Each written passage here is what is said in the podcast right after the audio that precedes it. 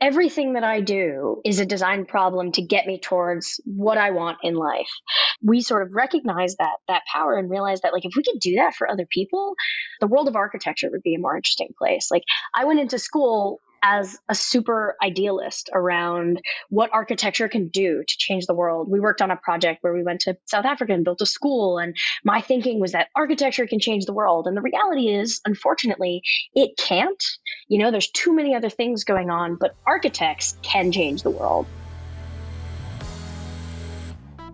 How many times have you heard the phrase, follow your passion? If you're a millennial, probably a lot. And I think this is a very quintessential millennial thing. Older generations like boomers, Gen X, I think they've been fed a longer view of career paths. And they also came into their careers when the job market was doing a little better. Their overall mentality is that you generally stick to your one specialty, one job or industry, and get really, really good at that over decades. On the other side, with uh, the younger Gen Z crowd, they've gotten to see the trials and tribulations of millennial uh, seeking their passion, so to speak. And I think because of that, they can see their career paths and things like starting a business a little more realistically. So, passion versus pay is one of the topics I discuss with Jake and Erin in today's episode specifically about architects who get burned out of their jobs, but I think this can apply to any kind of work. I've seen a lot of friends go into nonprofit work or teaching, for example, myself included. You know, you go into it really excited, then you realize the pay's not great, the hours suck, and you're undervalued for the work you're putting in. And before long, you start looking for a way out. I'm not here to be a Debbie Downer.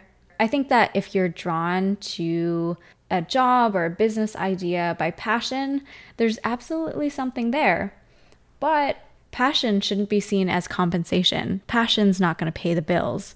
Jake and Erin helped each other navigate their own careers and found ways to apply their years of design training in different career paths. Jake now works for Adidas and he's taught college courses in game design. And Erin now runs her own design studio doing architectural but also branding projects while teaching in an architecture school. A few years back, they formed Out of Architecture, which is a career consultancy where they help architects find alternate career paths where their design skills are valued and they can find better work life balance. If there's anything you should take from today's conversation, it's to look at your career as a design problem. Your career is something you have control over and you can be creative with it. It's something to keep iterating over time, and hopefully, over time, you'll start to optimize all the different pieces of pay and hours and type of work to find a job that really fuels the life you want to live. I hope you enjoy today's episode. As always, I'm curious to hear what you take away. You can email me at hello at insideoutwithjane or reach me on Instagram at insideoutwithjane. And if you like this episode, be sure to hit follow on Apple or Spotify for new episodes every Tuesday. All right, enjoy the show.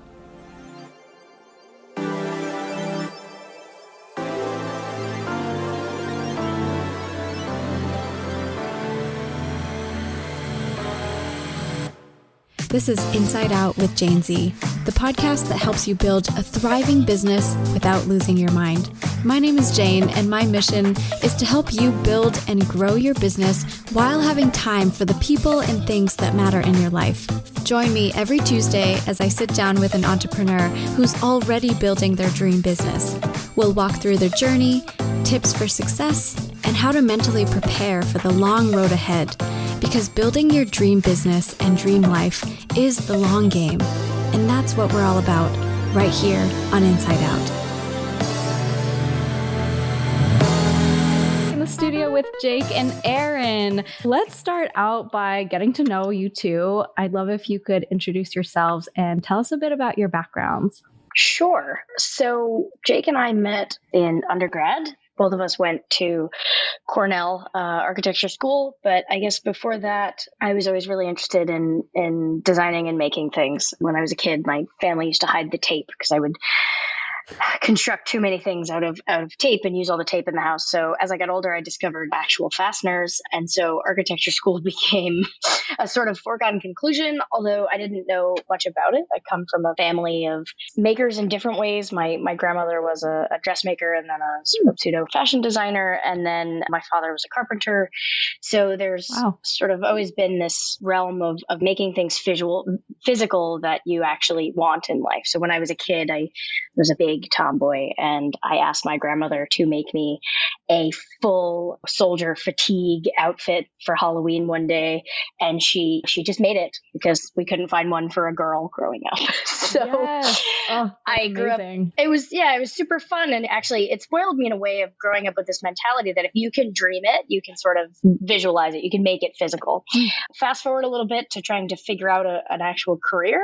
I went to a high school that was really arts focused, but I knew I didn't want to go to art school. So I Googled one day graphic design and physics, and I landed on architecture school. So ended up applying to and getting into Cornell, which was great. Wanted to get out of New Jersey, where I'm from, and again, meeting Jake there. Fast forward five more years, graduating, feeling like I wasn't ready to or didn't want to follow the sort of traditional path of a junior design position and slogging through net, uh, NCARB hours and all that sort of thing. So I ended up going to the GSD for an MArch2, which I don't believe exists anymore. Um, and that's really a master being able- of architecture for people who already have a bachelor's in architecture, right?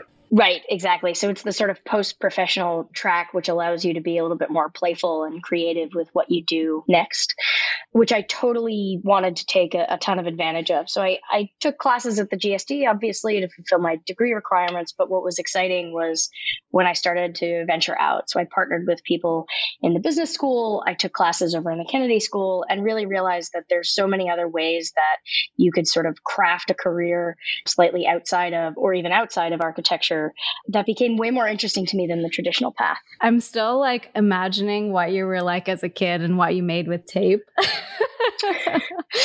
so many things. I would get hurt a lot as a kid.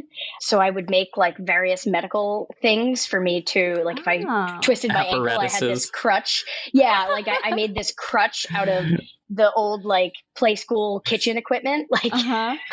uh, yeah, no, I, I, made way too many things, all of which sort of fell apart, which I realized tape is the worst way to sort of adhere things. And then you go to architecture school and they tell you, do not use tape. Our first project was to use mechanical fasteners to create something out of three sheets of paper. So I unknowingly prepared myself for that.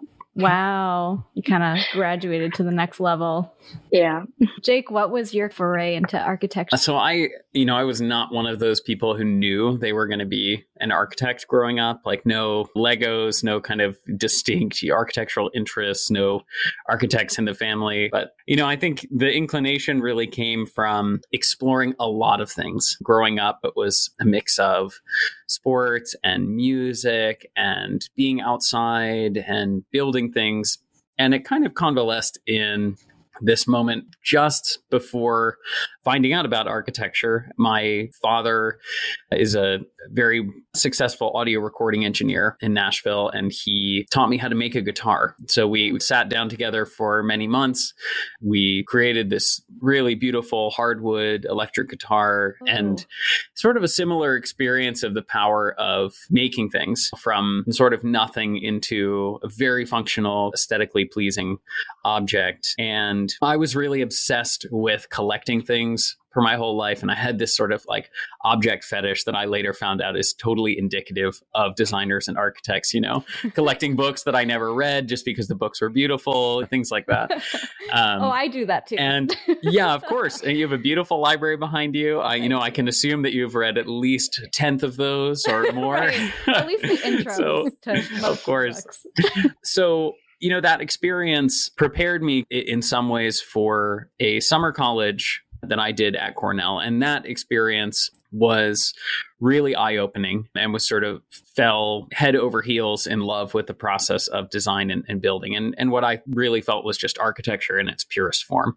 So I went through a similar educational background, got my BArch at Cornell, went on to do a master's in design technology at Harvard, and just thought, okay, as I experienced these various versions of architecture, you know, I realized it wasn't quite the same as the sort of initial foray into what I thought was the built environment. It became a lot more technical, a lot less appealing to me. And so I just thought I'm going to stay in academia. I'll just hole myself up in the ivory tower.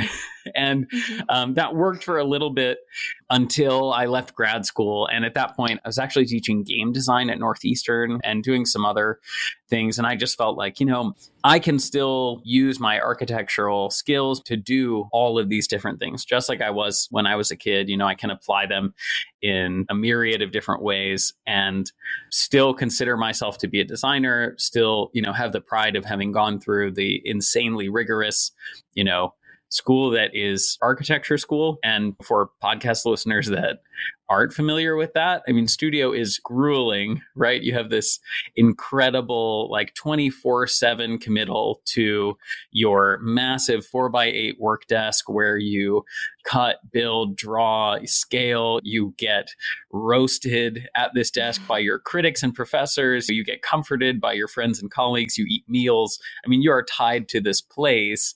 And so when you get out of that, you feel like, okay, I've I've made it through, right? I've made it through the war.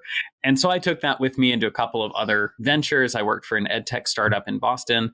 And then I actually moved out here to Portland, Oregon about five years ago and I began working for Adidas in pretty much what I consider to be the purest form of my love of design and making things. I, I, work with a lot of really great people and get to lead a really uh, amazing team of some of whom have architectural backgrounds as well. Who would have thought shoes and buildings not that dissimilar? right, right. If you just scale it right, they're kind of mm-hmm. can be similar. It sounds like you've both had really eclectic experiences in making things, and that your architecture education and those projects that you worked on when you were young kind of gave you a foundation for applying design thinking and creative problem solving skills to a variety of different avenues. Erin, do you want to share a little bit what what else you're working on these days?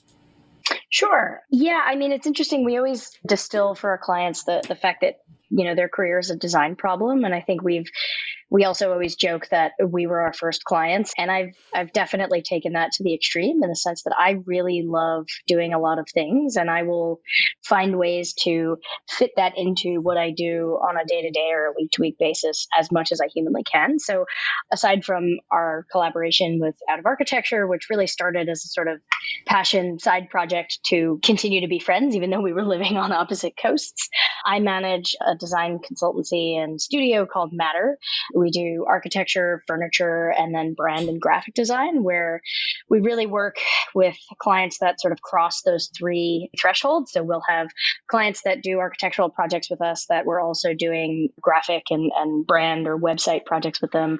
One of the ones we're working on right now is we did a, a renovation and restoration of a project on Martha's Vineyard, and now we're building out a sort of brand and a company around that rental and building a website that can bring people to that sort of experience experience in that landscape. We also work strictly with startups um, and younger companies on understanding who they are and what problems they're solving and, and their identities. So I've always found a, a, really interesting correlation between designing a building and designing a business. I also teach in the realm of professional practice and architecture. Most of my frustrations with school were where it aligned with the actual practice. And then when I went into practice briefly, so I, I left grad school and I worked for Tod and Billie, which was wonderful. And then I worked for Studio Gang, which was an eye opening experience. And I was very frustrated with this sort of misalignment. So I teach the professional practice course at Cornell, which has been an endeavor to sort of modernize that course and mm-hmm. also to make architects realize that this traditional mode of practice is not the only thing out there. And also, as the industry changes, as the world changes, how can we adapt the architect's role as well as trying to fix all of the less than pleasant things about working in architecture? Um, so yeah, I wear a lot of hats. yeah, I was like, what don't you do, Erin?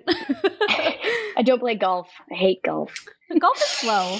I never really got it. it's too slow for me. so uh, slow. But yeah, I would love to dig into the unpleasant things about architecture in a minute. But did you guys mention how exactly you guys met? Was there a project you guys worked on together? Yeah, I don't know that we have spoken about it yet, but many, many moons ago, probably a little over a decade, we had this passing relationship as classmates do until we participated in what is called Dragon Day at Cornell. It's the oldest collegiate tradition that has continued on for every year since I think it was 1904 or something like that. Wow. It's a very old tradition that is essentially a show of what young designers and architects are capable of in the form of building an enormous dragon that they parade around the uh, entire campus. It draws a, a, fairly massive crowd and it occurs typically right before spring break, but it's intended to align with St. Patrick's Day.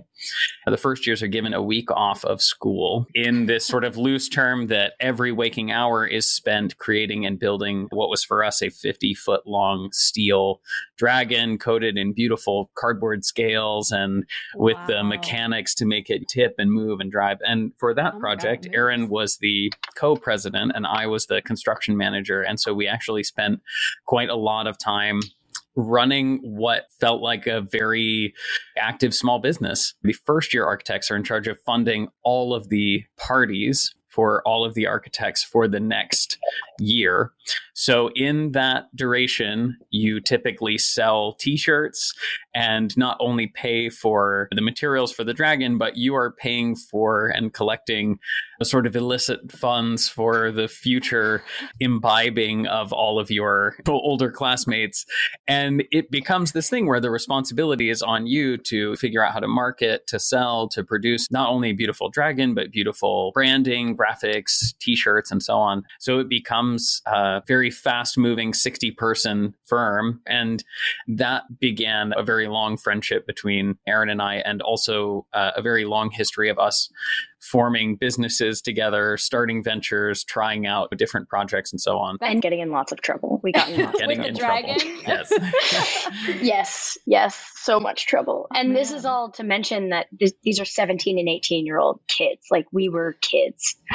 So, you right. know, we're backing up a 36 foot U-Haul in a, you know, 12 foot wide space behind our studio building and trying not to crash it through the wall. It was very much a startup that somehow produced dragons. that should be part of your founding story. yeah. there you go. I think it did just become part of we, founding we story. Pivoted. We you pivoted. pivoted. We were in dragons, dragons and then and now, now, we're career, career consulting. consulting. Yeah. Yeah oh my God, I love that. But also, what a great way to learn business skills and actually learn working together. Okay, so then fast forward a few years later, after the dragons, how did this idea of out of architecture come about? Yeah, it was a long process. I think the idea comes from an experience that most architects have, which is when they leave architectural education, they immediately have this dissonance with the professional practice. So mm. there is a clear tonal shift between what you do in school, which is almost 100% design or 90% design, and then what you do in professional practice, which is about 90% not design. And, and that's different for every institution. But for us and for a lot of the conceptually focused, long-standing traditional architecture schools, the onus is is put on you to learn technical skills once you leave architecture school. So the job of the university is to give you a new foundational way of looking at the world, and that is an incredible thing. I would not trade that for any experience uh, or any skill, but to have done that for so many years and then to jump into a profession that you feel you should be prepared for with a professional degree and to realize you have no idea what you're doing and you won't even be quote unquote useful to those mm. people for a decade until you progress through your intern period, which can be years, till you get your license, which can be many, many years. It's a lot of time, a lot of hours And there's something about it that most architects, I think, go through. If not when they enter the profession, then later on down the line, architects question everything. That's what we're taught to do is question the world around you. And I think at some point you end up questioning your path. We had a lot of friends go through that. We went through it ourselves. And it begs the question well, why aren't there alternatives? Why does it have to be this way? You hear of people who have gone and done other things, gone to work in game design, gone to, oh, a sportswear company, or someone went to an automotive manufacturer. They're working in a movie studio. And it seems like such a logical transition, right? Like building sets mm-hmm. and designing chairs and all of these things that, that architects love doing. So as we had all these experiences, we started to collect people who were coming to us, who were, were asking for our support. And especially when we left the profession, we each did that kind of in our own way. We have our own unique take on what it means to be out of architecture, we started to get more and more people asking us explicitly, How did you make this transition? How did you end up where you are? And through that process, we had a number of conversations where, just as friends, you know, we said, We've got this person who, who's asking us about this. Like, what's your take on this? How would we support them? We have an ever growing network of people that we just love. And it sort of turned naturally into a business, right? Just became something where, in order to sustain the time that we were investing in it, we needed to think about it not just as a hobby, but as a business model. And that conversation happened in 2018. And we've now been doing this for hundreds of clients over the last wow. three years. That's amazing. I have this picture in my mind of you guys building like an underground railroad and like smuggling people out of architecture. oh, that's like, great we that wouldn't be the only time that we've heard architecture described as one of many entrapments, right? Like a cult, or it does put a lot of pressure on you. And so right. I think there's yeah, there is some hush hush nature about oh, can you leave? Like once you have taken on this title architect, like are you that forever? Like is that mm. is that all you are, who you are? It, it's hard because I think architects they have a real passion, like a lot of people or a lot of professions, they have a real passion passion for what they do. And there's a disconnect and it's I think very hard to to leave especially given the camaraderie around it. So, you know, Jake and I talk about Dragon Day and how that formed a bond with us, but we could we could probably tell 10 other stories of things that happened in studio or in architecture school that really solidifies you as feeling like I'm a part of this architecture world. This is my family in a way.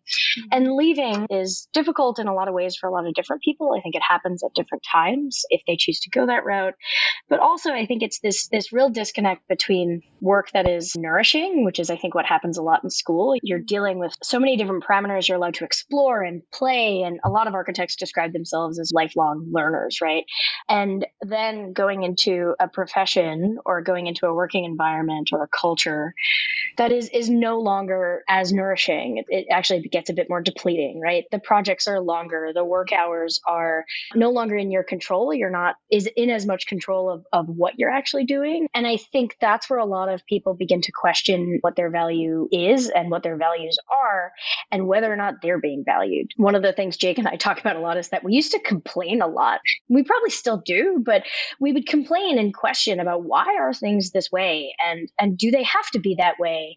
Mm-hmm. One of the things we try to talk about with a lot of our clients is money, not because that's the only indicator of value, but because no one talks about it. Mm-hmm. And we would complain about why don't I know what my value should be when I graduate from school and and why is it so hard to sort of understand how we should make it in this profession. That became a big part of why it turned into a business because for a while it was us helping our friends and our colleagues and ourselves, and then realizing that this is actually a much more ubiquitous problem and it's just not being talked about. So, how do we actually begin to have those conversations, but maybe still maintain the Underground Railroad feel? Because I really like that analogy. It's a little crazy to think about because architecture as a field tends to attract very talented people who love making things, are creative, and have so many skills that they've built up over a long time. I remember coming out of GSD, I would hear about people taking on unpaid internships after a master's degree, after almost 10 years of schooling. If you think of other fields, like if you graduated from law school or business school or, or anything else, you would never do that. And I, I wonder what it is about architecture. It's like, do people think that because they're passionate about the work, is it the passion that pays? It seems a little, I don't know, it seems a little unfair. Yeah, I mean, it goes back to the disconnect, right? In school, work and passion are the same thing. Your studio work project is your life. But work is also work. It has output, it has definable value in, in a lot of ways. And I think because architects don't think of work as work first, as more so this ability to get to build things or get to do things, that you feel almost privileged. I think it's also somewhat rooted in the fact that architecture, for a very long time, and in a lot of ways still is, the gentleman's profession. You had to be of a certain class to become an architect. You had to have connections to get you, you know, an apprenticeship to do such a thing. And then you had to have connections to sort of fund your vision, right? Now, obviously, that's a really archaic model and it kicks a lot of people out of it. But I think architecture in general is really still struggling with that today, even if you just mm-hmm. look at licensure numbers. Being a person of color or a woman or anything that doesn't fit the immediate sort of mold of male privileged, it puts architect, it holds a mirror up to this profession. And, and that goes back to why I feel, or why we also feel that it, architecture as a profession is, is changing and needs to change in order to stay alive. Yeah. And you guys are playing a big role in that. So you touched on some of the pain points of architects in, in, professional practice, money being a big one, not being paid or not being valued for their time and work. Another one being burnout with long hours. Are these sort of the main pain points that your clients come to you with? What's the like typical situation people are in when they're like, okay, Jake and Erin, I need your help? Yeah, there's probably two. And I think burnout also has two characteristics to it. One is there's a purely kind of financial sustainability, right? Same way you would for a small business or a startup. You have a, a run rate, you have a burn rate of how much you need to sustain your current life, you know, and how much you need to feel comfortable, whatever that means to you, and just to be able to enjoy things. Because oftentimes work is only half the equation, right? For architects, sometimes work becomes all consuming. And so it's becomes less critical, like, oh, do I have money? Well, it doesn't matter. I'm always at work. But, you know, the financial aspect is really serious. We say pay versus passion, and we, we talk about do you need to sacrifice pay in order to do what you love? Or can you distill it into something that is transferable across other industries, roles, professions, just jobs that could net you more in terms of your value. And then the other side of that burnout is creative burnout. And I think a lot of our clients, they haven't necessarily made that distinction for themselves. You know, they all think of themselves as architects. And when they think about that, they think, well, I have to do the stuff that I don't like in order to do the stuff that I like. But that's not really true. You know, there are so many specialized roles architect on their resume, the top tier level of creative architect and they're saying, I feel unfulfilled, I'm not satisfied with the work I'm doing, that really points to some core issues in the profession. And the last thing I would say on that is when you look at Google, Facebook, Apple, Amazon, and their talent acquisition, they pay through the nose for the best possible people because they know what a contribution they're going to have to the company. Mm-hmm. It's the exact opposite in architecture that the employee will take on less and less total compensation in order to work for someone who is being seen as, in order for the privilege to perform work on like the best architecture. And hmm. that just inherently to me feels wrong. It feels backwards for sure. Hmm.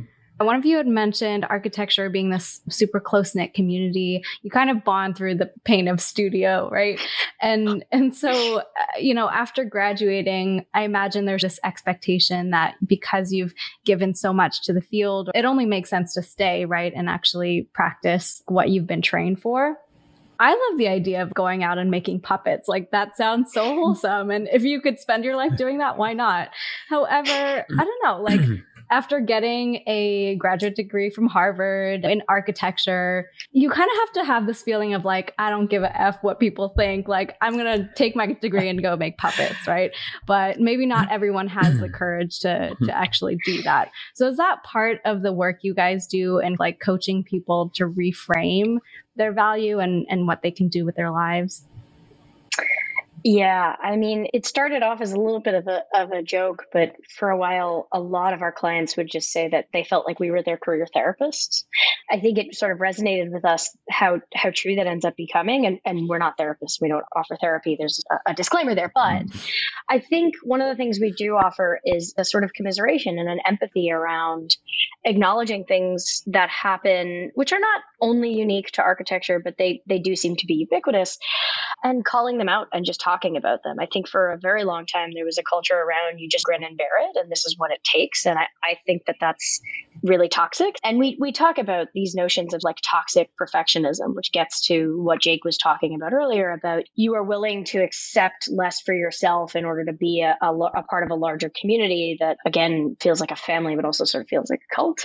And talking to people about that openly and understanding their feelings around it is a huge part of what we do because otherwise I don't think they would or and I mean we wouldn't have had the ability to really sort of transition and do something differently. I think that does take support. Looking around for validation within the field, you know you're not going to get it from your office or sometimes from your mentor. And I think that that's really unfortunate. We're trying to really change that conversation because I think it is a conversation that a lot of people want to have. And it becomes a part of our process with clients. We also try to talk to them about what do they want their life to be like if they leave or if they make a change. So we cover a lot of different facets. It really depends on the individual. I'd love to hear a bit more about your process itself. I know there's no one formula for everybody, but are there certain questions, certain prompts you have everyone think through to get the ball rolling? Yeah. So, one of the things we try to make sure we say is to let them know that it's okay.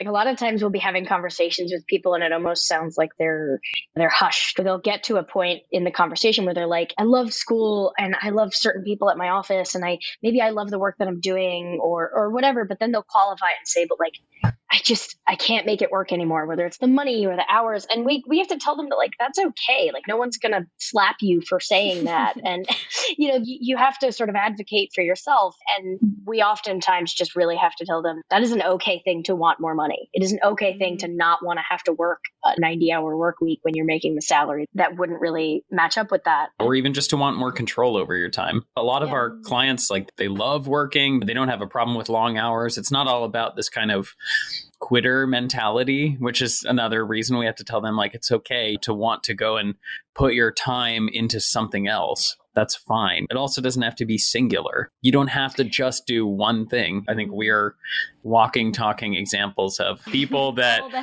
do a lot of different things. Half the fun of having a little bit more time and not working an 80 hour week for a firm is you can split that time however you want, you know?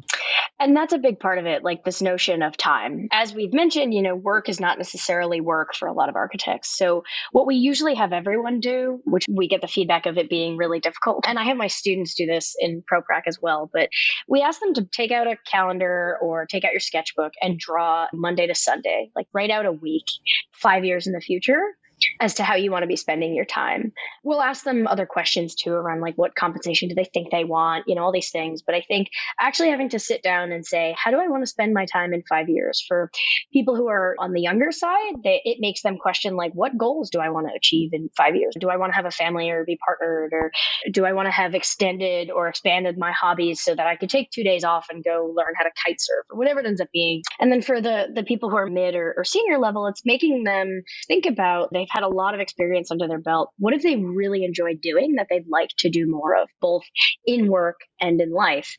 And we ask them to to plan that out on a daily basis. So if you want to be doing hot yoga in the mornings, or you want to be home with your kids to do homework for a certain amount of time, or you want to travel a couple days a week, maybe you want to go the consulting route, it asks them to to really look at that. And one of the reasons we pick five years out is because it doesn't have the pressure of I need to make a change immediately immediately now, mm-hmm. but it does give enough of a buffer zone that it's like, okay, I went to architecture school likely for five years, or I did an undergrad in something else and then did four years of architecture school. And it's a chunk of time where a lot of really exciting things can happen if you're in the mindset of making a change and making progress. It really helps to prioritize what people actually want, both out of work and out of life and out of their careers. I love that calendar exercise. It just makes it so practical, like day to day. What do you see your yourself doing. Do you have people do that and then compare that to their current calendar? No, but that's a great idea. That is yeah, a fantastic right? idea. And then they'll be like, wow, I'm spending 80 hours at work. oh gosh, that is good. We're gonna we're gonna take that. Um, yeah, it's like no. how do you how do you morph this into the ideal state, right? Right. Like oh, that's good. So let's talk about how working and consulting with other architects, how has that shaped your careers and how you think about your time? Yeah, it's really interesting on a daily basis to have the opportunity and also sort of the pressure of reconsidering like entire career paths. There's an inherent measurable level of success based on things like money. And where we're trying to help clients achieve specific targets, sometimes those targets are well and above what Erin or I make. And it does make you think, wow, we're placing people into these roles, we're helping them to network and interview and negotiate offers. And I am at a different place you know, do I want to be where this person is? Do I want the same things that they want? Do I have the same five year calendar? I think it makes you really have to appreciate certain aspects of your life. As a very specific example, I work in tech inside of a $60 billion company but I don't have to work a 60 hour week. I don't work an 80 hour week. And I think that balance for me of being able to, in my lunchtime, in my evenings, have discussions like this is really powerful and extremely valuable to me. So when I compare my current role to something that might pay double at an enormous tech company that has very stringent work culture, I then have to check myself and do that self coaching where I say, is that what you would really want? And it helps me then to provide that back to clients because we do get clients who ask us, what should I want? We had a client the other day who's considering, do I want to continue to grow my own side business? Do I want to push forward into a corporate culture? Do I want to be a consultant who's works for one of the big five and travels 80% of the time? You know, tell me like what I want. Well, you know, like can you really see yourself like never being at home except on the weekends? How would your cat feel about that? How would your spouse feel about that? Right. And just trying to poke and, and prod these same questions. Sounds like one thing you guys do is helping people find more life out of their time. I feel like when you're practicing as an architect or in architecture school, because your focus is on work, everything else like relationships, cats maybe fall to the wayside. but if you can carve out a lifestyle where your work is limited to your work hours, there's that opens up so much more for what you can do with your time. Absolutely. And people think that's impossible, but it's really not. You can do the same amount of the thing that you're passionate about in 30 hours as you do at an 80 hour a week job. You have to be willing to take the jump. You have to be willing to look for the clients who value the same things you do. If you are going to create a side business and turn it into your full time, you can make the same kind of level of compensation, do the same amount of work, and still have time to go for a long walk and do uh, the example we always use is hot yoga, but I've never done that. So, neither have I. Um, yeah. Goat yoga sounds really exciting. I met some baby goats like a year ago, and I would definitely do some some goat yoga. Yeah, I mean, I like to do things that keep me engaged and keep keep me thinking and, and designing and iterating. And we always say that like your career is a design problem. I think life is a design problem growing up, I was in a punk band, and rebelling against the traditional is just sort of in my blood. And why am I not surprised? For me, right? Maybe it's the pink hair.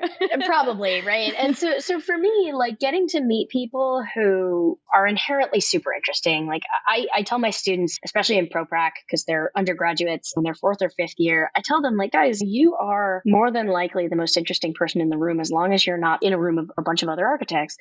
And I think when we meet clients who are at various stages in their careers, you inherently relate to them, but at the same time, you're also fascinated. Like, what brought you to architecture? What what did you really like about it? Because it becomes this sort of mutual understanding. It's like we sort of we grok each other, right? We speak the same language. So for me, that's super interesting. As an introvert, it's also interesting because they come to me. I don't have to go find them. I don't like networking events because I have to engage and talk. So, it, you know, it's really great to just have them, you know, book an intro consult and then get to hear about someone's amazing story. The other thing that to me is really powerful, I remember talking to Jake five years ago at this point where I had been offered this job at a startup and it was a design startup and it was to basically be their COO and really help them understand automated design process or, or systematize it and do all these things. And I remember talking to Jake about it because I was weighing that against the, another job offer that was much more traditional. And one of the things he said was, You've done that, right? You've worked for the, the architecture office. Why not go try this other thing? You haven't done that before. That sounds really exciting. And I don't know if I was necessarily seeking permission from someone else, but the way he phrased it as a question for me made me realize that that's what our professors did for us. Like, why wouldn't you mm. try this and make this form do that? And it, it really hitched this idea that everything that I do is a design problem to get me towards what I want in life. We sort of recognize that that power and realize that like if we could do that for other people, the world of architecture would be a more interesting place. Like I went into school as a super idealist around what architecture can do to change the world. We worked on a project where we went to South Africa and built a school. And my thinking was that architecture can change the world. And the reality is, unfortunately, it can't. You know, there's too many other things going on, but architects can change the world. Maybe not always within the traditional realm of architecture, but they can apply the skills and the value and the ideas that they bring and, and probably most importantly, the passion and really affect like legitimately interesting change. So if we could like empower people to do that, I'm stoked. I think that's awesome. Taking your analogy of your career as a design problem and also seeing out of architecture this business as a design problem, what would you say is like the final form the business? Or or do you have one or do you kind of see it as this outlet for you guys to work together and make some kind of impact within architecture? So what is our 5-year calendar? It is a great question. I think about what I used to name files in architecture school, like final, final, please print final.jpg number five, right? and I have a I have a really difficult relationship with the word final. But for me, in five years, if it's got less of a startup feel, that would be great. Just because Jake and I are are we're iterating and trying to figure out which ways work. Just to be really practical about it, we've been going back and forth between Zoom and Google Meets and like what should work. Mm-hmm. I would like to spend less time doing some of the mundane aspects of getting this to be a thing, and spending more time talking to clients perhaps finding a way to have a broader reach so that it doesn't just have to be a conversation with Jake and I to let people know that, that this is possible, that this is out there. A lofty sort of long term goal for me is that the profession changes. I have no interest in, in necessarily like stopping architects from becoming architects. I have an interest in changing what an architect is in the world we live in and making sure that change around that title and around what it is that we do becomes a constant dialogue as opposed to a static thing of a person who wears black and designs fancy buildings and wins awards. I'm not interested in that future for architecture.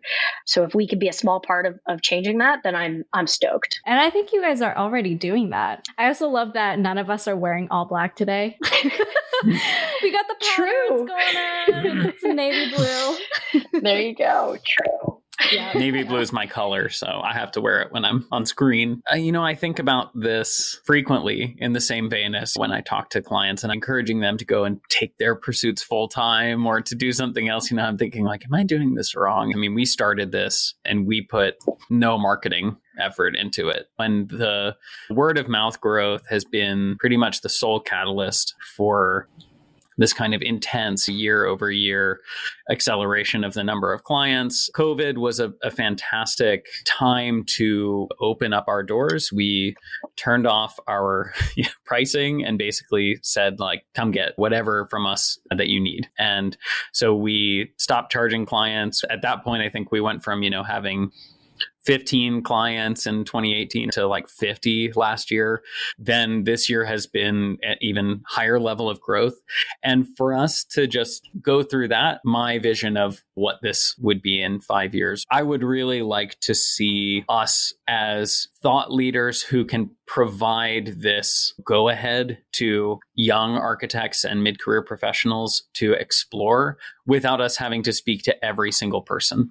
I would really like to have the ability for people to get this boost without Erin and I being the holdup, right? So if out of architecture can expand in a way that it gives them visibility, permission to those resources, to that kind of thought, then that would be a, a major win for me, our architectural education. And I think it is so powerful and so positive that I would still encourage young listeners to go get your education, to go through this process if this is something you're interested in, because the tool set it provides you is so vast, so varied, so immensely powerful, and it cannot be compared with any other type of education, really. So I want to just end on that note saying that, like, we got out of architecture school as much as as we put into it and there was a lot of, of energy invested we also left architecture in the traditional path and carried with us a lot of those skills and tools. Just because you're not going to call yourself an architect anymore doesn't mean that you know it's over. It doesn't mean you've wasted any time. No that's absolutely accurate. N- no one that we've spoken to has said i wish i didn't become an architect. I wish i didn't go to architectural school. I wish i didn't have these experiences. That's never mm. happened. It's more so been this sort of growth out of a traditional pathway. I think the one takeaway i would hope for is that you know your job doesn't define you even though for such a long time your identity may have been wrapped up in this idea of becoming an architect. You know obviously there's a licensure around that that. There's this prestige around title, but no one that we've spoken to, and even myself, and as Jake just said, would ever change the sort of experiences that we've had. It doesn't stop there. It's not like you've sort of achieved this one thing and, and that now you're stuck with it for the rest of your life. Rather, just rethink and reframe how you can apply all of those wonderful skills that you've learned, sometimes through, through passion and sometimes through pain, to squeeze even more out of your design career and, and your education. Your job doesn't have to define who you are or your happiness or your value. That only really comes from within. I mean, the whole world's been changing. Architecture has been a little slow to adapt and to change. And you guys are helping people modernize their careers until the industry catches up. It's amazing what you guys are doing. If listeners are interested in working with you guys or learning more, where can they find you? We have our apparently website. our SEO is great. Yeah, just yes, Google out can... architecture. yes, um, we yes we do have very strong search presence, but we have outofarchitecture.com and we offer free introductory calls, so anyone that's interested can get in touch and we learn a little bit about them and tell them individually how we could support them. We love LinkedIn, where you can find us there as well. And we also have uh, an Instagram out of architecture. So we'd be happy to hear from anyone who's listening. And we post roles and other things that we feel are relevant to these topics on LinkedIn and Instagram. Reach out when you feel like you want to reach out. Perfect. Well, thank you both so much. This has been a great conversation. Thank you, Jane. This has been awesome. Thanks, really Jane. appreciate it. And that's a wrap. Thank you for tuning in. I'd love to hear what you got out of this episode. Take a picture of where you're listening from and tag me on a story at Inside Out with Jane. I'll be back here next Tuesday, and in the meantime, chat with you online. Bye.